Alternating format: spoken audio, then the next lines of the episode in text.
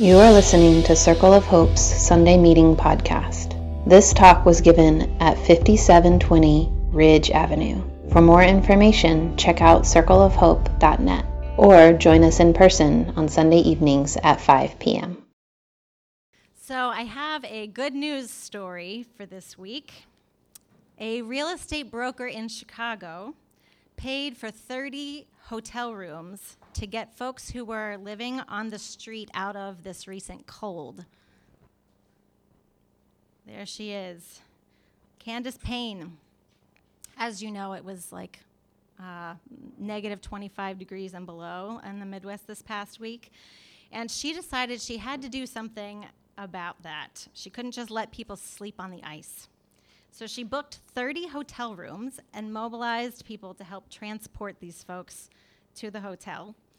And pretty soon, other people were donating food and toiletries and paying for more rooms. So the hotel owner even lowered the prices so that they could get more people off the streets. And what started out as 30 rooms doubled to 60.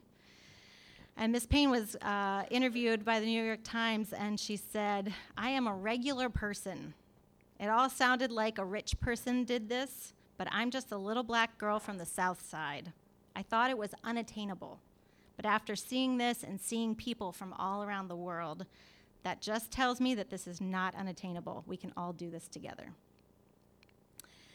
Practicing this generosity and this love changed something, obviously, for the folks um, who got a warm place to sleep, and for her, and for others who were moved to participate. And now she said she wants to organize other more long term ways of supporting those who are living on the streets of Chicago. I start, I'm starting with a good news story every week, um, usually about change, because change is possible. And it's kind of nice to hear about it happening in the world because many of us are trying to make changes in our lives too. Uh, as I said, I've been reading this book uh, with the other pastors called Desiring the Kingdom by James A.K. Smith. He talks about how there are no neutral practices. He says all habits and practices are ultimately trying to make us into a certain kind of person. So, one of the most important questions we need to ask is just what kind of person is this habit or practice trying to produce? And to what end is such a practice aimed?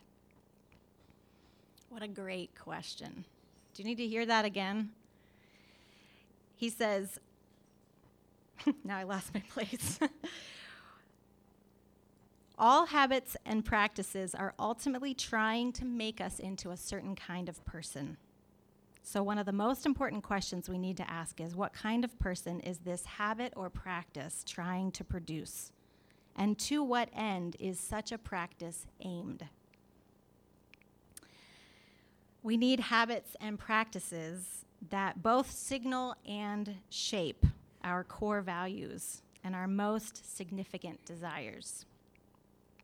He also notes a lot of research uh, that indicates that only about 5% of our daily activity is the product of conscious, intentional actions that we choose because we have so many influences that are shaping the formation of our automatic unconscious.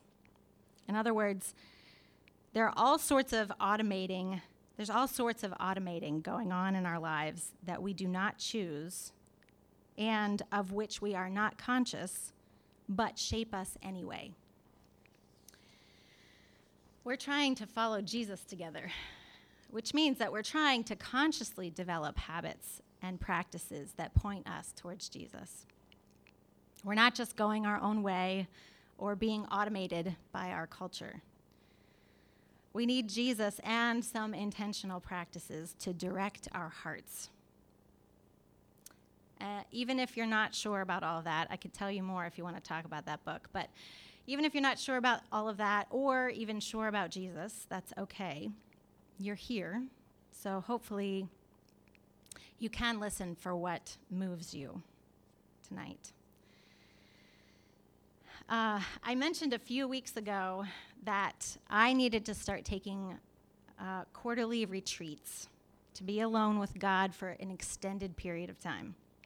This is part of what the pastors do, it's part of my job description, even, and I just hadn't made it happen. But and, and I'm making ha- uh, changes too in my life, so I decided this had to be a priority. I scheduled a retreat and I went a few weeks ago.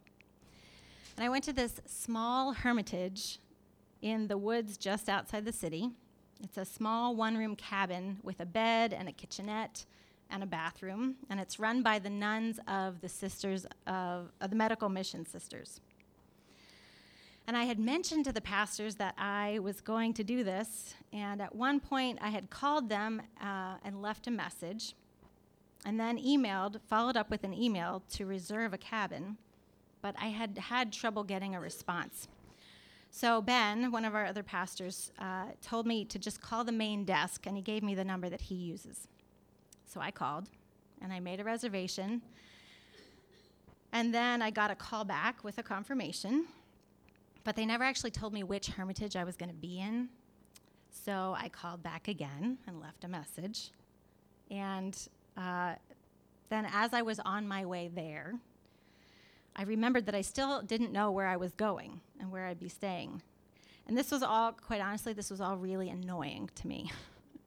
why, why did it have to take so much back and forth? I was already doing a lot of little things that had to change just for me to be able to get away to do this um, I didn't want to have, I, I didn't really have time to pay attention to all of these details. So I was moving along, doing what I needed to do, and I just wanted the details to be lined up for me. So I call while I'm driving, and the woman told me to just pick up the key at the main desk. And I hesitated because I thought I, I'd actually been to this place before, and I've never had to pick up a key.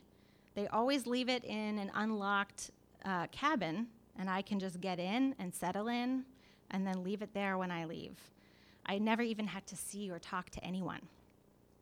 So I questioned this, but she assured me that the person at the desk would be able to tell me where I would be staying. I even had to ask where the main office was, because I don't go to where the nuns stay. I just go to the hermitages. So, anyway, all these things seemed odd to me. But I was on the move and I was eager to get there and I was tired and I was later than I wanted to be. And I just didn't stop to think it through. So when I arrived, I went to what I thought looked like the main building. And I went into the woman at the desk telling her that I was here to get the key. And she looked very surprised. Of course, immediately I knew something was wrong. She said they were not expecting me I assured her I had made a reservation. I told her every step that I had done.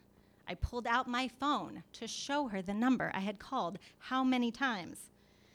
And she looked at me and she looked at the number and she said, That's the number for the St. Francis Spirituality Center in Aston. And I was like, that's completely in the opposite direction, by the way. I had driven north of the city to Fox Chase, and Aston is south of the city, so it, it was at least an hour away. Of course, my heart sunk. And I was incredulous. I was thinking, I can't, you've got to be kidding me. I did all this work to make this happen and to get here, and I've been talking to the wrong place the whole time. There was no way I was going to get back in my car at rush hour and drive what surely would have been more than an hour to go somewhere else. I just wanted to rest and I just wanted to be done. So my desperation showed, and she stepped away from me and called Sister Edna and came back to me telling me that there was a hermitage available. So I drove over to meet Sister Edna, uh, who's this small woman with a very warm smile. As she unlocked the cabin for me, I apologized and thanked her profusely.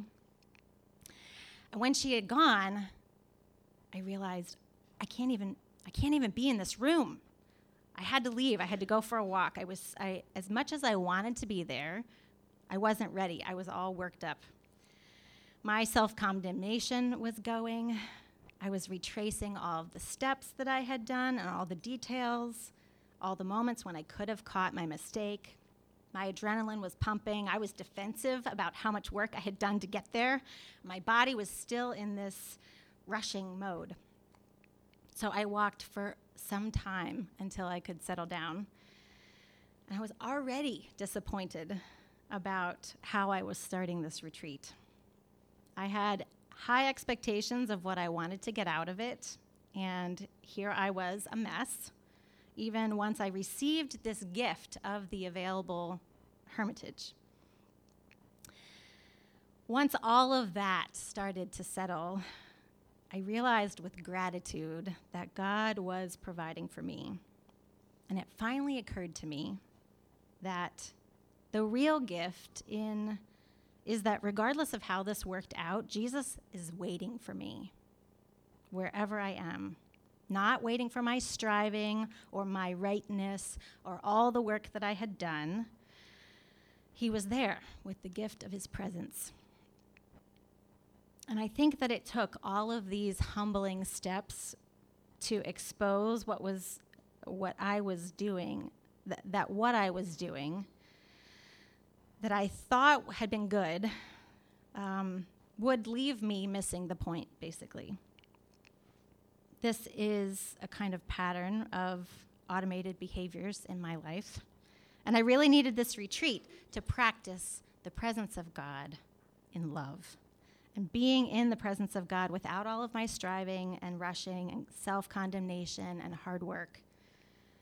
And this humbling gift of a hermitage that I did not earn was the right place for me to be, and it helped me to realize my pattern, actually and direct my heart to, to what I needed. There's a story uh, in the Gospel of Mark, chapter 10, of a man that I was relating to. He wasn't trying to go on a retreat, but he was looking for an encounter with Jesus, as I was. And he, he had expectations, as I did. And he was maybe almost late and he worked really intentionally to do all the right steps. Mark 10 17 says that Jesus started out on his way on the road.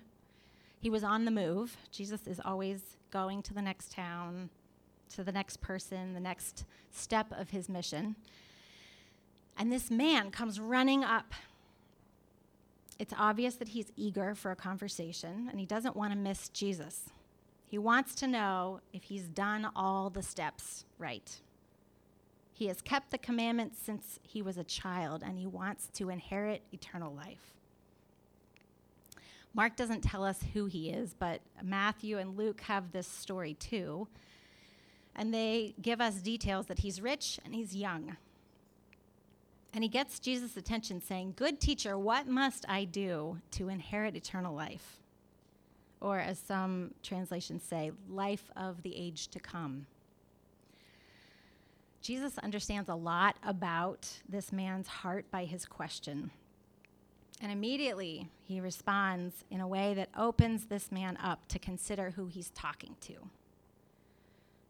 This isn't really about you anyway. Jesus says, Why do you call me good?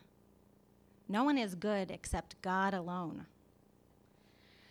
He isn't denying his own goodness, but he's telling the man to recognize God's goodness and to take his eyes off of himself. God alone is good. This man wants to do the right thing to earn his place in the age to come. And many first century Jews understood that there would be this event that would bring about justice and peace and freedom for Israel and punishment for the evildoers, and, and a time of prosperity when all the prophecies would be fulfilled. In the present age that they were living in, they experienced sin and injustice and oppression, and they were longing for the age to come. In the age to come, all would be different. Many Christians now think of this as heaven, like a place you go when you die. But this is not what the first century Jews believed. N.T. Wright explains that the age to come is the period of time in which God is at last ruling the world as he always wanted to. And the question any Jew who believed this would be asking is How do I know? How can I be sure that I'm one of those who will inherit the age to come? This man thinks that he's done the right things to get there, but he wants to be sure. And Jesus exposes this even more. He says in Mark 10 19 through 22, You know the commandments. You should not murder, you shall not commit adultery, you shall not steal, you shall not give false wit- testimony, you shall not defraud, honor your father and mother. Teacher, he declared, all these things I have kept since I was a boy. Jesus looked at him and loved him. One thing you lack, he said, go sell everything you have and give to the poor, and you will have treasure in heaven. Then come follow me. At this, the man's face fell. He went away sad because he had great wealth. Jesus goes on to explain to his disciples how hard it is for the rich to get into the kingdom of God. Riches can no more come into the kingdom of God or to the age to come, either one, than a camel can go through a needle, the eye of a needle. This is a deliberate overstatement to make a point. So, what is his point? Um, I don't think this is just about a morality of a life of poverty or about giving your money to the poor. Of course, Jesus cares about the poor, but He's showing this man where his heart is directed. He's not loving God with his whole heart. He's trying to earn his worth, his inheritance, his righteousness himself. And when Jesus cites the commandments, he leaves some out. Did you notice that? He starts with his list with um, numbers six through nine murder, adultery, theft, perjury, and he adds an extra one don't defraud. And then he goes back to number five honor your parents. He doesn't mention one through four, which are putting God first, no idols, not taking God's name in vain, the Sabbath, and then number 10, covetousness. I don't think he actually left them out his instruction to the rich young ruler is this new twist on all of these commands put into practice. He says to sell it all, trust that God's treasure is stored up for you, and then come follow me. The law of Moses is redefined through Jesus. The kingdom of God is through me, essentially. Turn away from your misplaced worship and follow me. You cannot earn your righteousness. You cannot earn the kingdom of God. I am here. Follow me into life in the kingdom. James Smith, from that book I was talking about earlier, says that the way our love and desire gets aimed in a specific direction is through practices that shape, mold, and direct our love. And Jesus didn't need research to tell them this, obviously. He knew that. He knew that this man needed to put into practice something that would shape his heart, that, that would move him away from trying to earn his righteousness and make him conscious of what he was really worshiping and follow Jesus to live into the kingdom of God. Smith says we need habits and practices that both signal and shape our core values and our most significant desires. Thanks for listening to Circle of Hope's Sunday Meeting Podcast. If you want to talk about it or get connected to a cell, you can find one under our Connect dropdown at circleofhope.net.